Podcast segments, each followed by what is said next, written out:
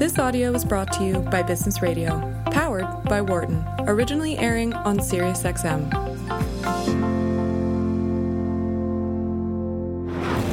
From the campus of the University of Pennsylvania Wharton School, this is Leadership in Action on Business Radio. Welcome to Leadership in Action on SiriusXM's Business Radio, powered by the Wharton School. I'm Jeff Klein, Executive Director of the Ann and John McNulty Leadership Program here at Wharton.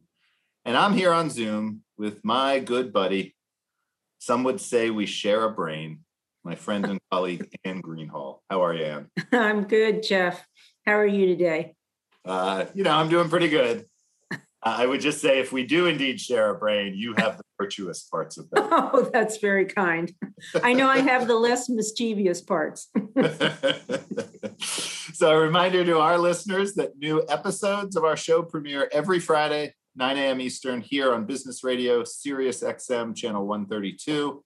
And if you haven't started yet, uh, please follow us on Twitter at S X M Business.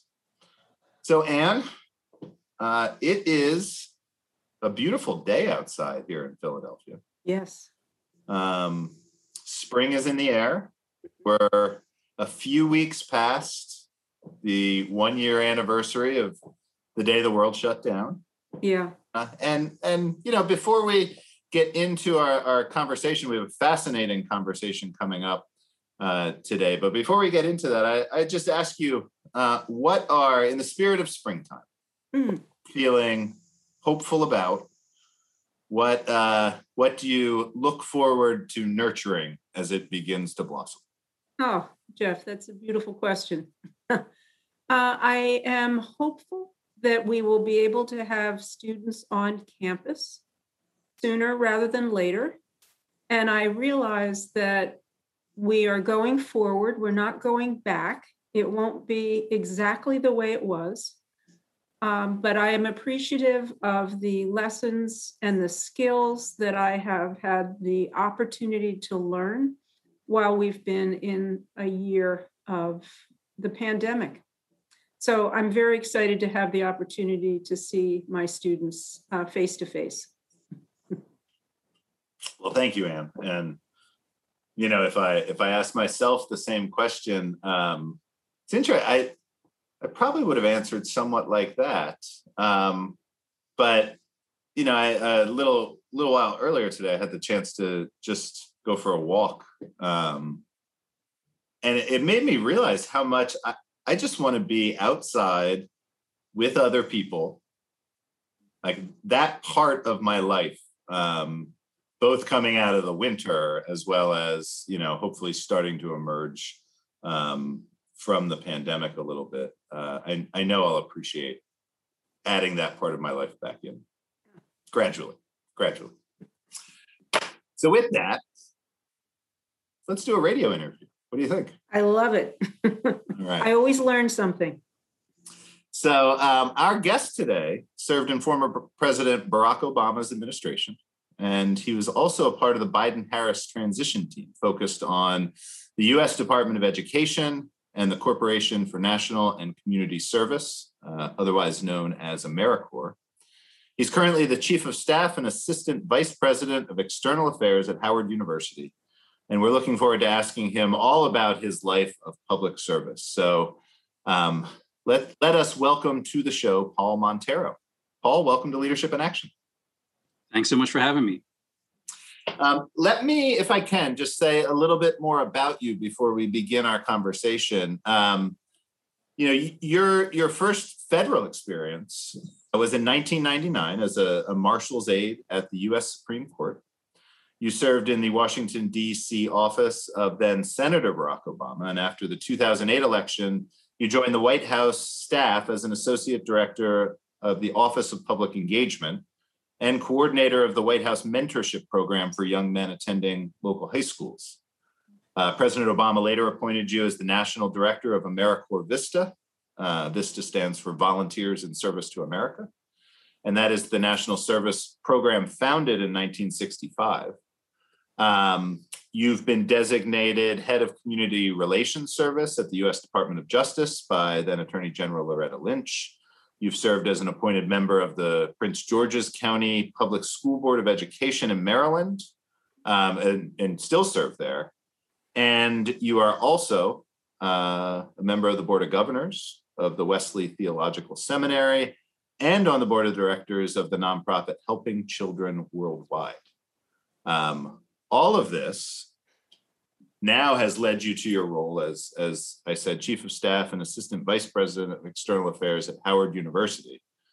So rather than ask you about any of those particular stops, what I want to do, Paul, is ask, if we were to find a young Paul Monteiro, let's say fifteen, sixteen years old, and, and we asked that Paul, what do you think you'll be doing around, around the year twenty twenty, twenty twenty-one?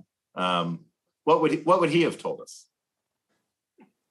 Well, great question. I think the, my fifteen-year-old self would have said I would be the best A P U S history teacher at High Point High School in Beltsville, Maryland, you will you that, that ever existed. And um, just, you know, to the power of exposure, I had a wonderful A P U S history teacher, Norman Schwartz.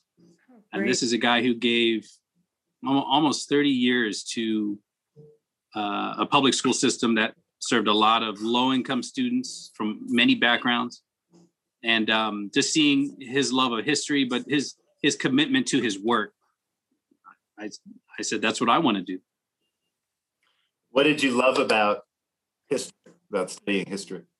Uh, just the, the the way that it explains sort of what we see today. It put put it in context, and sort of the world that we inhabit didn't just come to be. There are specific reasons, happenings, people, events uh, that explain the, the reality we've been handed. And um, and it helped me understand sort of current events in, in a deeper way. And and the joy that he brought to the work. Uh, tough as he was, I mean, this guy, he gave us a ton of work to do. Um, and and in a sense, we, you know, we worked to meet that high standard he set for us. I think that's the dangerous thing about, you know, folks that set low expectations, you know, folks are happy to meet those. Nothing to rise to, yeah. Yeah, uh, but but Norm Schwartz, he ran a tight ship.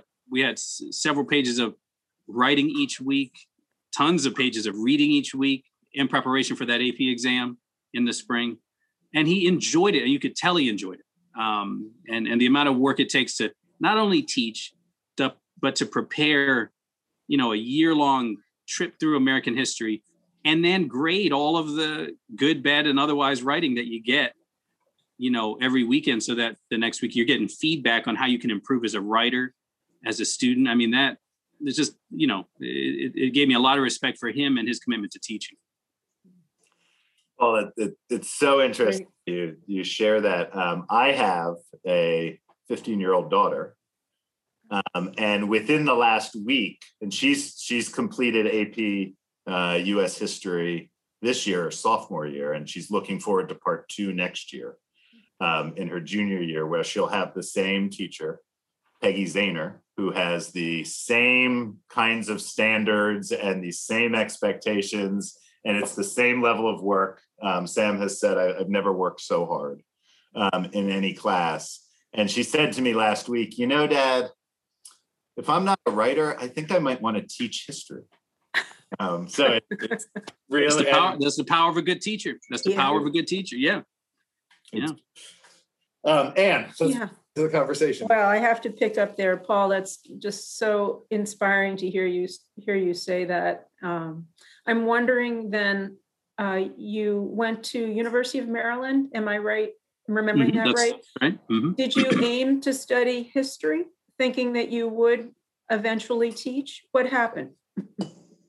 Yeah, I, I started at the University of Maryland, first in my family to graduate high school. So making it to college was a, a huge event.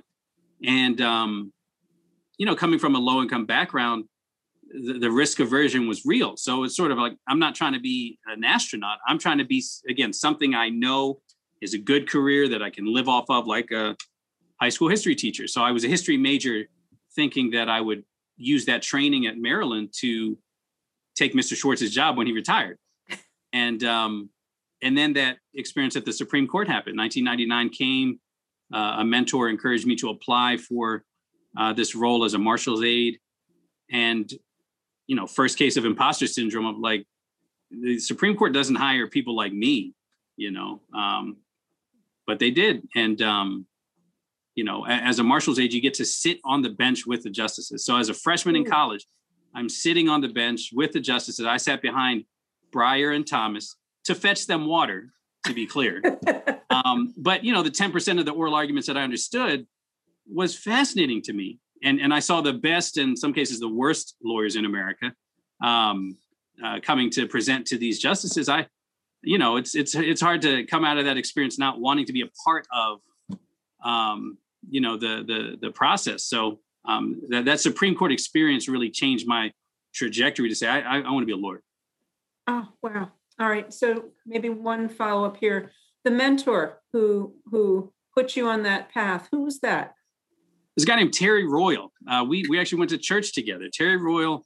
Um, he I had known him growing up. You know, in my church, he did the A V, so he was always on the soundboard. You know, mixing tapes and stuff. But uh, yeah, he's the one that suggested I apply, and um, he knew I was interested in history. Um, thought I might be interested in, in doing that, and um, yeah, whatever advice I leave, I mean, go for it. That's my advice. You know, the, put yourself out there.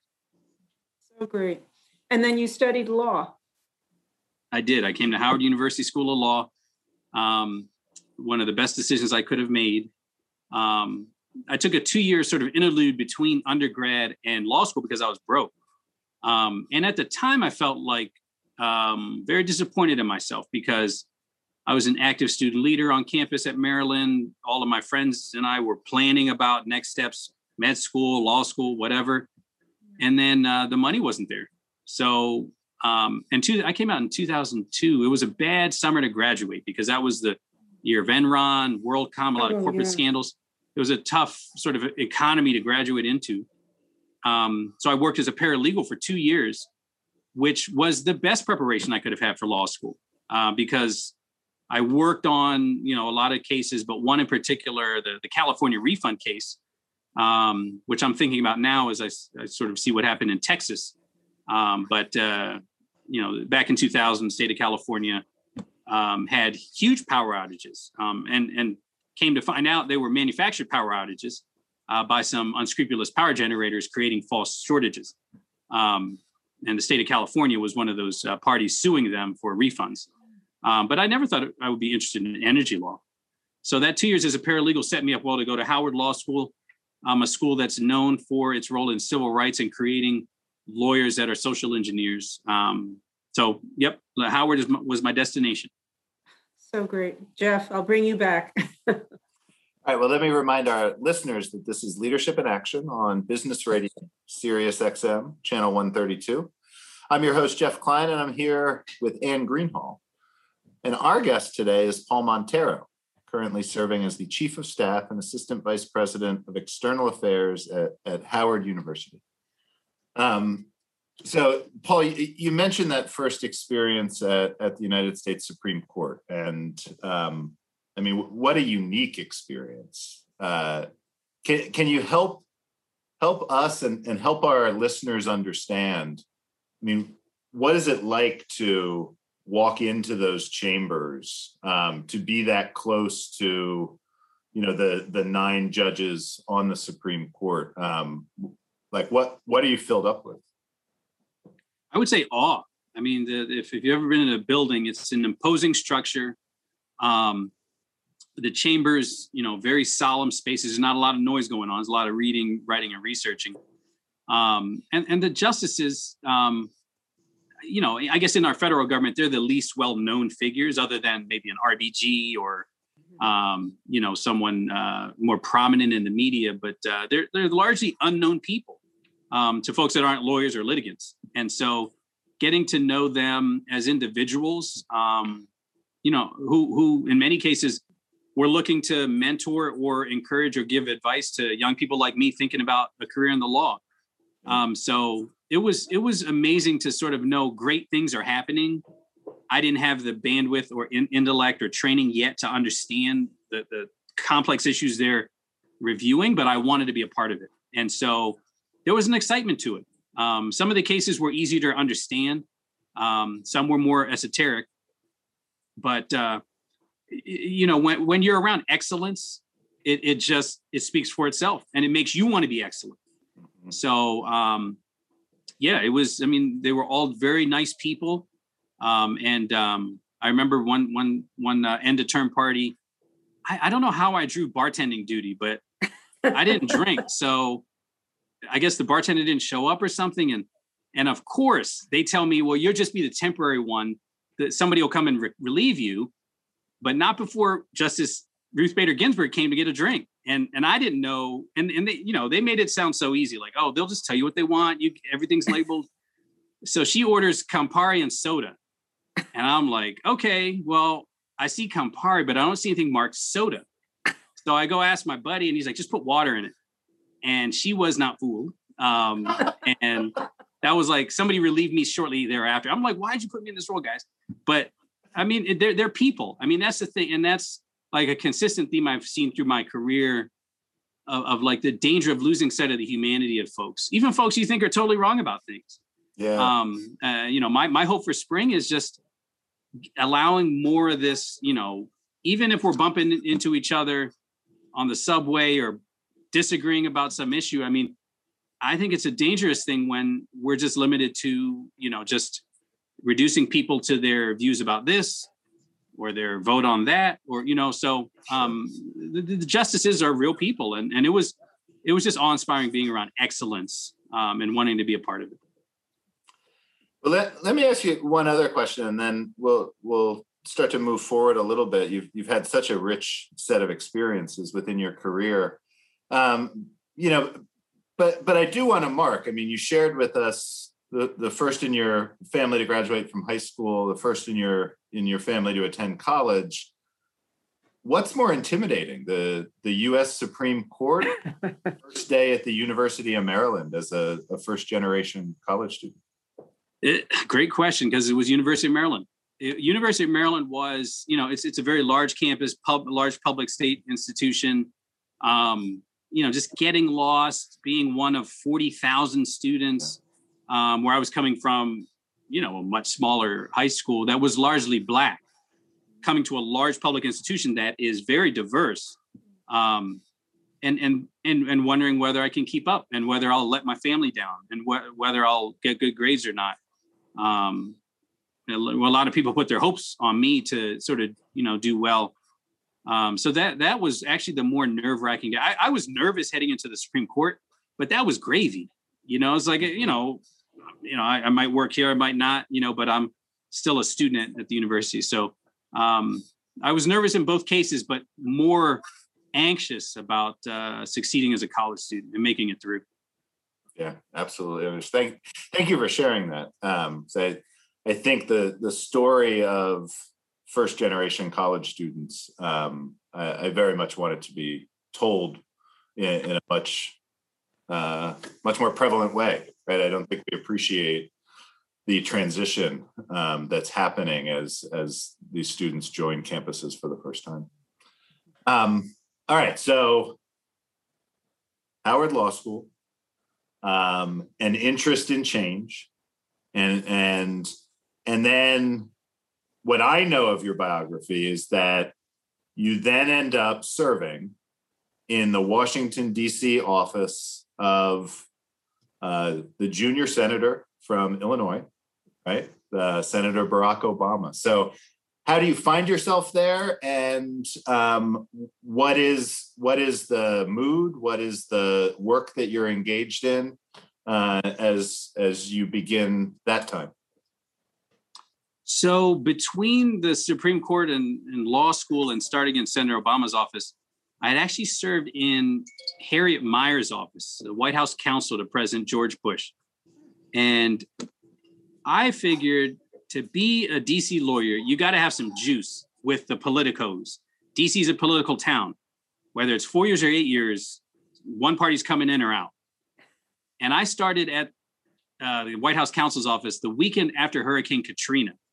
So I'm I'm a Howard Law student at this time. Some of my classmates were protesting the Bush White House because of their response to what was happening in the Gulf Coast and in New Orleans in particular, how Black people were being treated or cared for or not. Um, and it was also the weekend Chief Justice Rehnquist died, if you remember back to that time. Um, so you had, you know, well, usually, usually Supreme Court spots aren't opening up that often.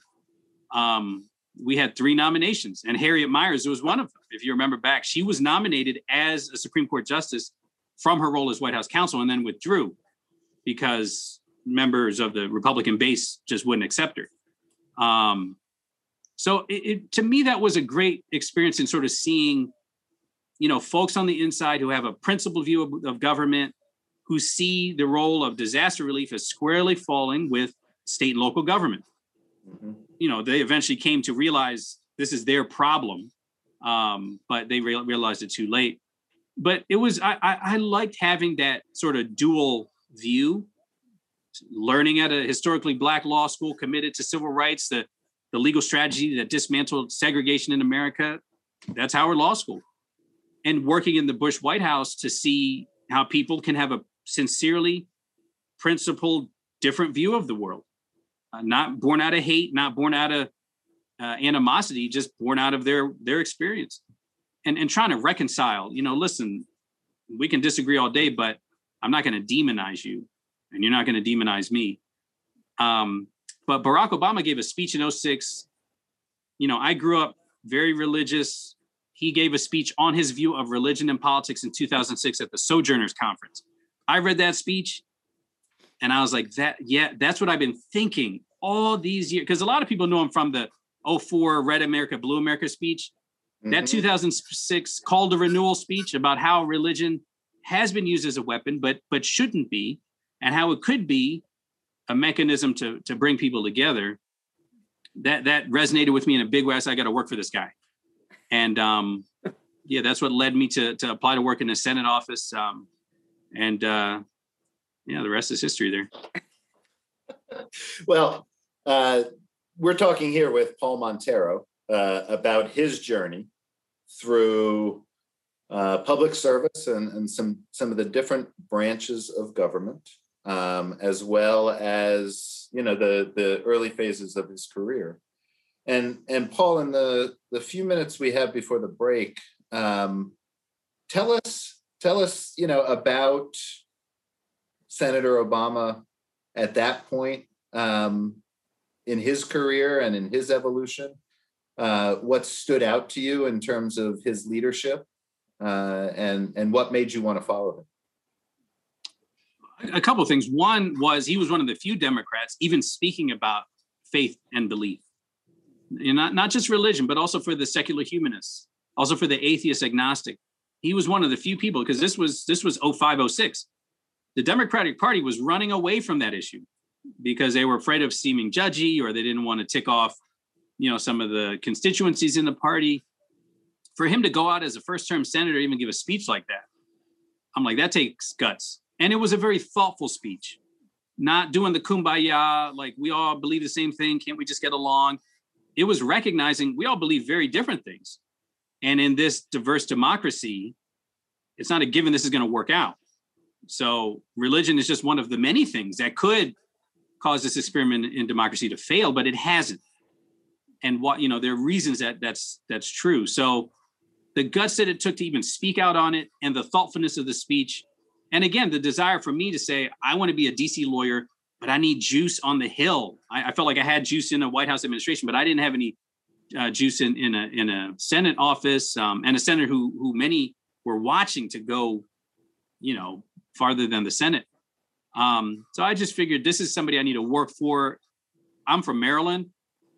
Paul Sarbanes was retiring that year. So, you know, I, I just did not uh, see an opportunity there. And then I love Barbara Mikulski. Barbara Mikulski is a legend in Maryland. Um, but she's she was very tough on her staff. So I just felt like I'm not going to survive in Barbara Mikulski's office. So I'm going to apply to this Obama guy. Um, and, and it worked out. But uh, yeah, I, I really, even back when I think back to those days, my biggest fear was that this guy's going to be a jerk. He seems wonderful on television. His family seems great. First day in the office, I'm going to find out he's a jerk. My first experience in the office, I walk in for orientation. He comes up and says, hey, I'm Barack. And in my mind, I'm like, I know who you are, sir. Like, what, you know, what, you know, just a very, I mean, it is. And, and that's one of the best lead-bys I have from my years in Obama land was, I can seriously say the way he came across on television or on the internet, that's how he was. And, and, um, cause you can't pretend for ten, I guess you could pretend for ten years, but you know, the, he was very much someone who didn't take himself too seriously. I give a lot of credit to, to Missus Obama and the children for that. Um, but the, the, the fact that he didn't change that much as, as a person, you know, as a, you know, who he was in terms of his characteristics. I mean, that, that, that is one of the most encouraging things of like, there are good people out here. And, and he and Missus Obama would all, always say, there's a lot of Baracks and Michelles running around right now. You know, that people make them out to be some special, like aliens that dropped into Earth to, you know, to do whatever. There's a lot of, you know, good people out there that want to make things better, uh, that have a concern for folks. Um, and, and he, and, and the first lady showed me, you can be excellent and a decent person. Because sometimes people do the false trade-off. Well, you're so smart or you're so gifted in this. Yeah, you're a jerk to people, but that's a, no, that's a false choice. You, you, they to me showed me and modeled how you can be the best in your field and a, a decent human being. Our guest today, fascinating guest, Paul Monteiro. He is currently serving as the Chief of Staff and Assistant Vice President of External Affairs at Howard University. Uh, and we've been talking about his life in public service. Um, Ann, I will turn it over to you. Oh, thank you, Jeff. And Paul, really such a pleasure and an honor to have a chance to talk with you. I know we want to get to the present, but could we just spend a little bit of time on your time in the White House, in the White House staff as Associate Director of the Office of Public Engagement? Can you talk about a, um, a leadership moment in your role at that time? So what stands out as a real accomplishment? Uh, well, you know, the five years I was there, even the bad days were good days to me. Again, it, it was gravy to me. I mean, from where I started um, to have that role, it, it, it was it was just a, a blessing to work there for five years. The high points that come to mind, um, obviously, um, the work around uh, the Affordable Care Act, um, the, the the work around the Consumer Financial Protection Bureau. I, I was responsible for outreach and engagement of particular communities, uh, nonprofit organizations, youth organizations, um, faith-based organizations, and um, setting up C F P B. You know, leveraging the voice of of the religious community. Again, not not just uh, one one facet of that community, but whether it was Buddhist, Hindu, Muslim, Christian, Evangelical, Catholic, um, looking at the predatory industries that would prey upon people. And when it got that bad, that's when the clergy would find out. That's when the priest would be told. That's when the pastor would find out, because the parishioner would say, I need help paying rent this month. Well, why do you need paying, help paying rent this month? Well, I got into this auto title loan and then, or I got into this payday loan and, you know, and so the, the, the houses of worship were often sort of the, the last stop on a pretty desperate road. But you would hear these horror stories from folks that uh, got involved in that shadow economy and uh, and turned to their, you know, trusted uh, faith community for help. But but at that point, you know, you're talking about significant debt and and, uh, and obligations. So um, those those stories were were impactful and, and did a lot to help get that agency up and going and understand that, you know, there, there's uh, there, there's a partner that they have in, in the nation's Uh, you know, congregations uh, to, to protect consumers. Um, I think the work that I did with Arab Americans, um, probably one of the reasons I left the White House was, you know, the, the work we started doing in twenty ten with the Arab American community when Tunisia kicked off the Arab Spring, um, working with Syrian Americans, Libyan Americans, Egyptian Americans um, on the very complicated, nuanced issues that they had with our foreign policy in these different, uh, with respect to these different countries. Um, You know, the the August twenty thirteen chemical attack in Syria uh, was a sign to me that it was time for me to go.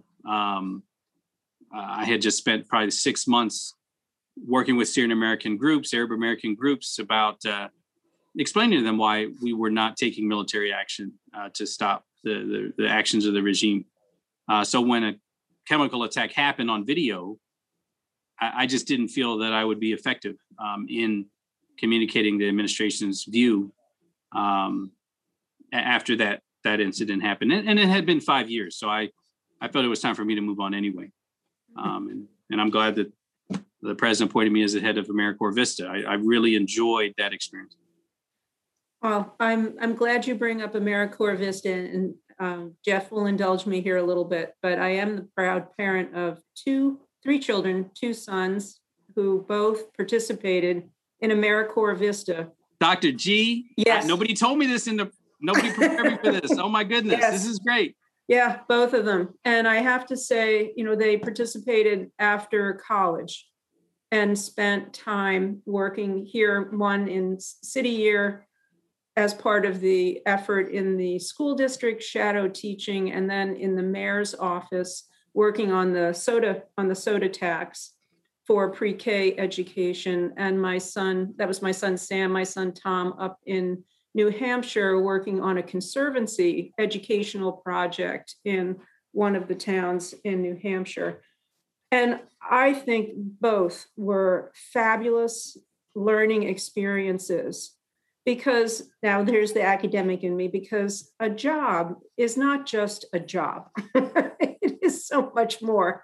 And the learning that you can acquire through not only the tasks that you're doing, but the relationships that you're building and the understanding of the work and the meaning of the work, not only for you, but for the people you're working with, all of that is so important. And you're doing it in service to the community. So I, you know, I'm so delighted to have a chance to speak to the person who oversaw the whole kit and caboodle. So, but tell, you know, tell me more about why, why you have been so passionate about AmeriCorps and VISTA. Okay, VISTA is an anti-poverty program. And as someone who grew up in poverty, you know, I know what eviction is. I know what, you know, the lights being cut off, you know, feel like, and, and not having enough food. I know what that is. So VISTA to me feels like my way of trying to pay back. Um, cause we, we, we got help when we needed it from different sources, but, um, you know, it was a, it was a John F. Kennedy brainchild that he didn't live to see completed. It was the domestic version of the Peace Corps. Right.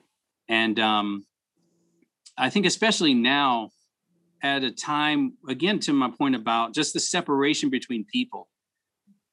The circumstances of your birth largely determine the circumstances of your life and death. You can predict with scary accuracy the likelihood of someone being arrested, someone being um, uh, a high school dropout, someone being um, a part of the criminal justice system, uh, someone being married, someone's life expectancy, based on their zip code. Right.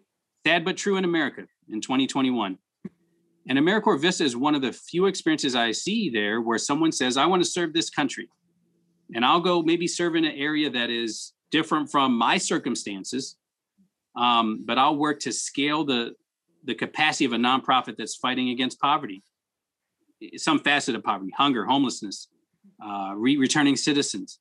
Um, at-risk youth, you know, um, you name it. So I just challenge people, like, show me another federal program where you give us ninety-three million dollars, that's the budget of VISTA, and they generate one hundred eighty million dollars. They more than double what you gave us.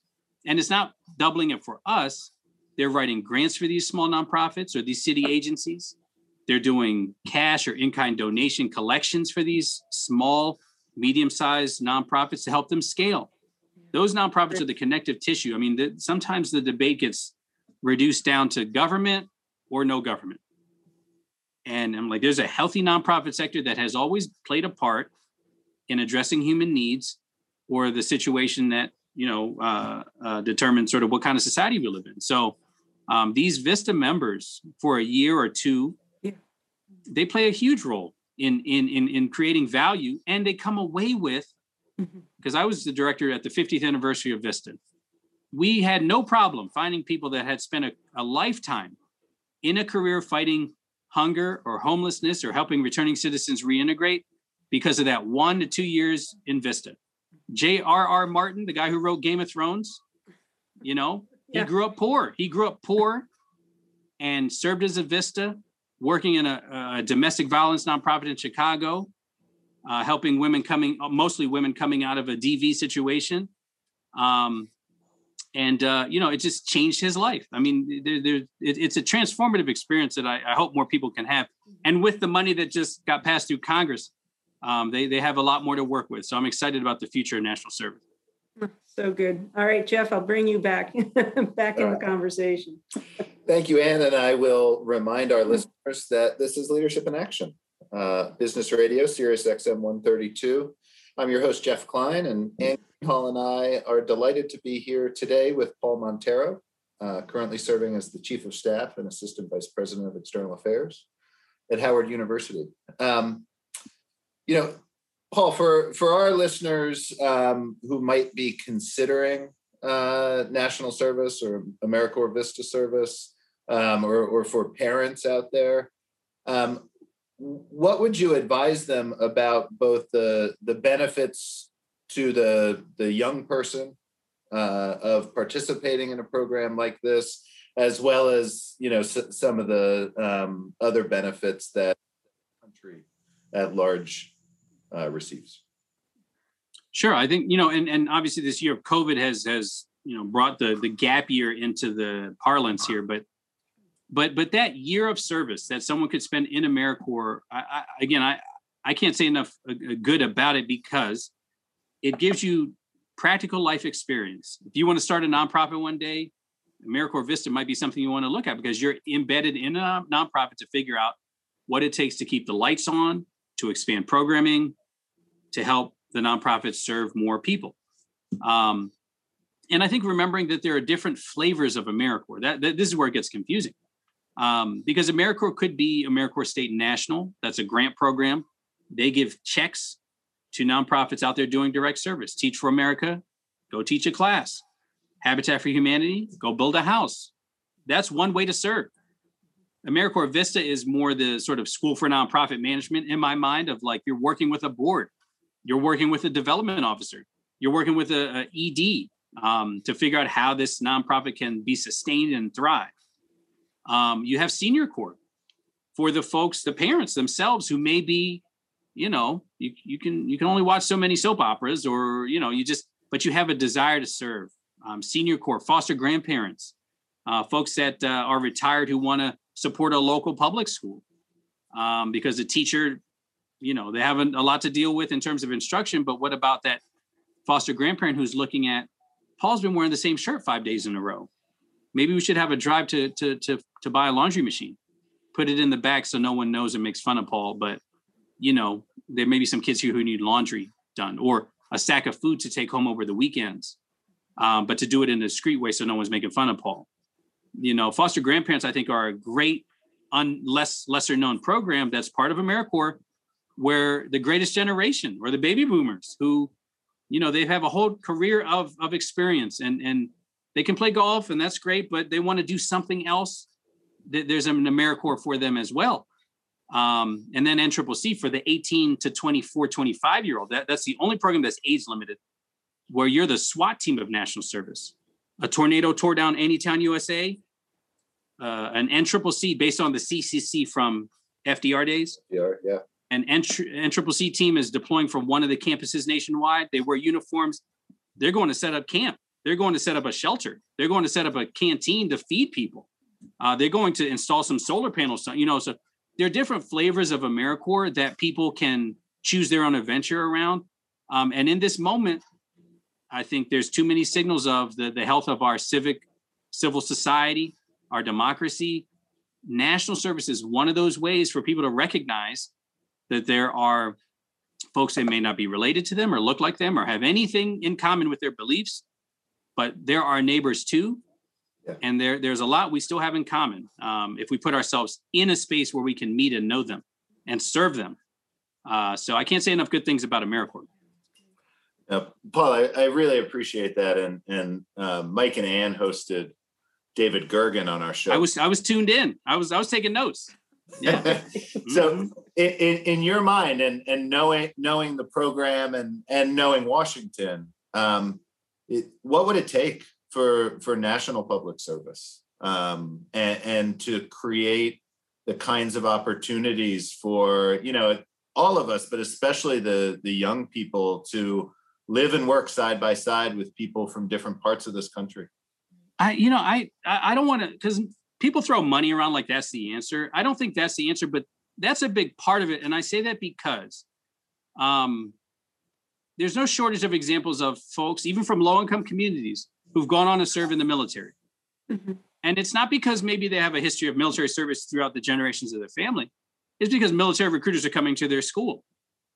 And, it, you know, you can travel the world. You can get all these benefits by serving in the Navy. The Army, and I'm not minimizing that at all. But I do think that so many people would, would see this as a viable pathway for themselves if they knew it existed, if there were enough slots for them to serve in it. Um, and, and I'm not saying we're anywhere near D O D's uh, budget or that we ever will or should be, but I am saying that national service um, programs, they give so much back to the country. And I do think a, a generation of, of millennials who see the things that are happening in this country and our world, see something's wrong with it and want to do something about it, I think they would jump at the chance to serve um, if they knew the pathway existed and, you know, could have the resources to support them um, to, to pursue that pathway of, of national service. So uh, again, I'm, I'm heartened by the increased billion dollars more that got passed in the American Rescue Plan for the corporation, for AmeriCorps, to expand these opportunities. Um, but I, I think a lot of folks would jump at the chance to say, whether they're a college or high school student or a retiree, to say, don't you want to do something to help your own community or a community on the other side of town? I think a lot of folks would respond affirmatively if they knew the pathway existed and had a, a clear way to actually be successful in that in that role. That's a great point. Thank, yeah. thank you, Paul. Um, you, you know, I, I we've spent um, a, a fair amount of time, you know, kind of walking with you through through your career and, and your set of experiences.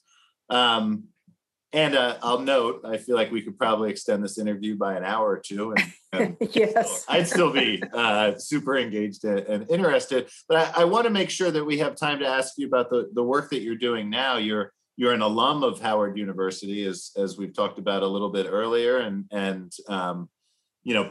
Ann and I are both alums of the University of Pennsylvania, so it's probably a little self-serving to ask about alumni returning to, you know, yeah. re- returning to uh, their their places of higher education. But what brought you back to Howard, and then um, help us understand the work that you're engaged in right now? Uh, one of my mentors brought me back, uh, Dean uh, Bernard Richardson. He's the dean of the chapel here at uh, Rankin. I, I met him when I was a a law student, and um, kept in touch with him when I was working in government. And after the um, end of the administration, I, I was talking to him around some job opportunities I was thinking about. And he asked me, what are you doing for Howard? And I said, I, you know, Dean, I, I don't know what I'm doing. What am I doing for Howard? I don't know if there are any opportunities there. And he says, go talk to Doctor Frederick, the president of the school. And I was like, I don't know Doctor Frederick. He said, I'll set it up. Go talk to him. He'll give you advice. And what turned into I what I thought was a career counseling conversation turned into an interview where Doctor Frederick said, you know, I need a chief of staff. Would you be interested? And, and I said, yeah, absolutely. So I came on um, four years ago as his chief of staff, and then picked up the uh, government relations portfolio for Howard um, a year ago.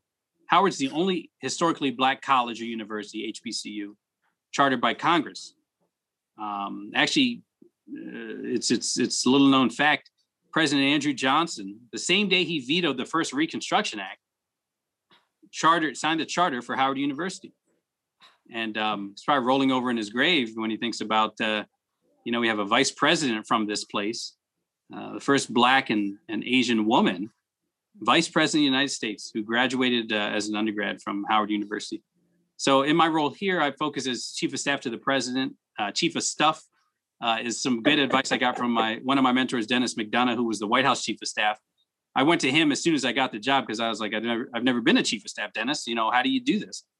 Um, and then he said, it's it's not chief, it's stuff. That's the most important part of your your time. And then he's he's right. I mean, it's like my job is whatever the president needs done.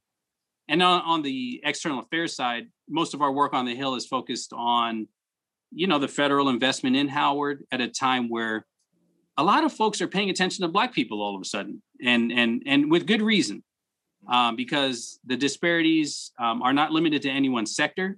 You look at home values, you look at health outcomes, you look at life outcomes, you look at uh, criminal justice outcomes. And as people are looking to be a part of the solution, they're finding Howard is right there. Our medical school trains half the Black doctors in America. Our law school trains about half the Black lawyers in America. Um, our dental school, half the Black dentists in America. So this one school is a very special place as people are looking at uh, disparities in the nation, as they're looking at how do we solve the pipeline problems, getting more people into these fields.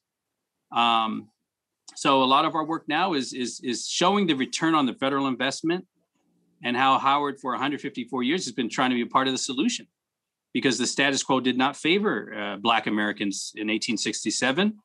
And arguably in twenty twenty-one, the status quo uh, doesn't either. So um, it's a busy, but but but uh, good time for Howard, because there's a lot that we can um, point to in terms of solutions to these issues.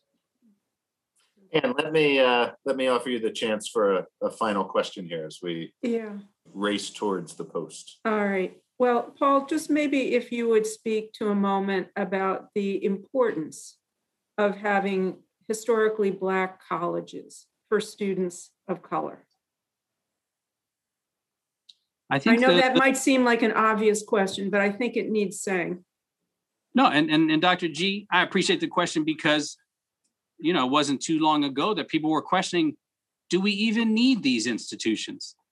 Uh, and and I think the the, the proper question is, uh, you know, how do we best support these institutions that give so much to the country?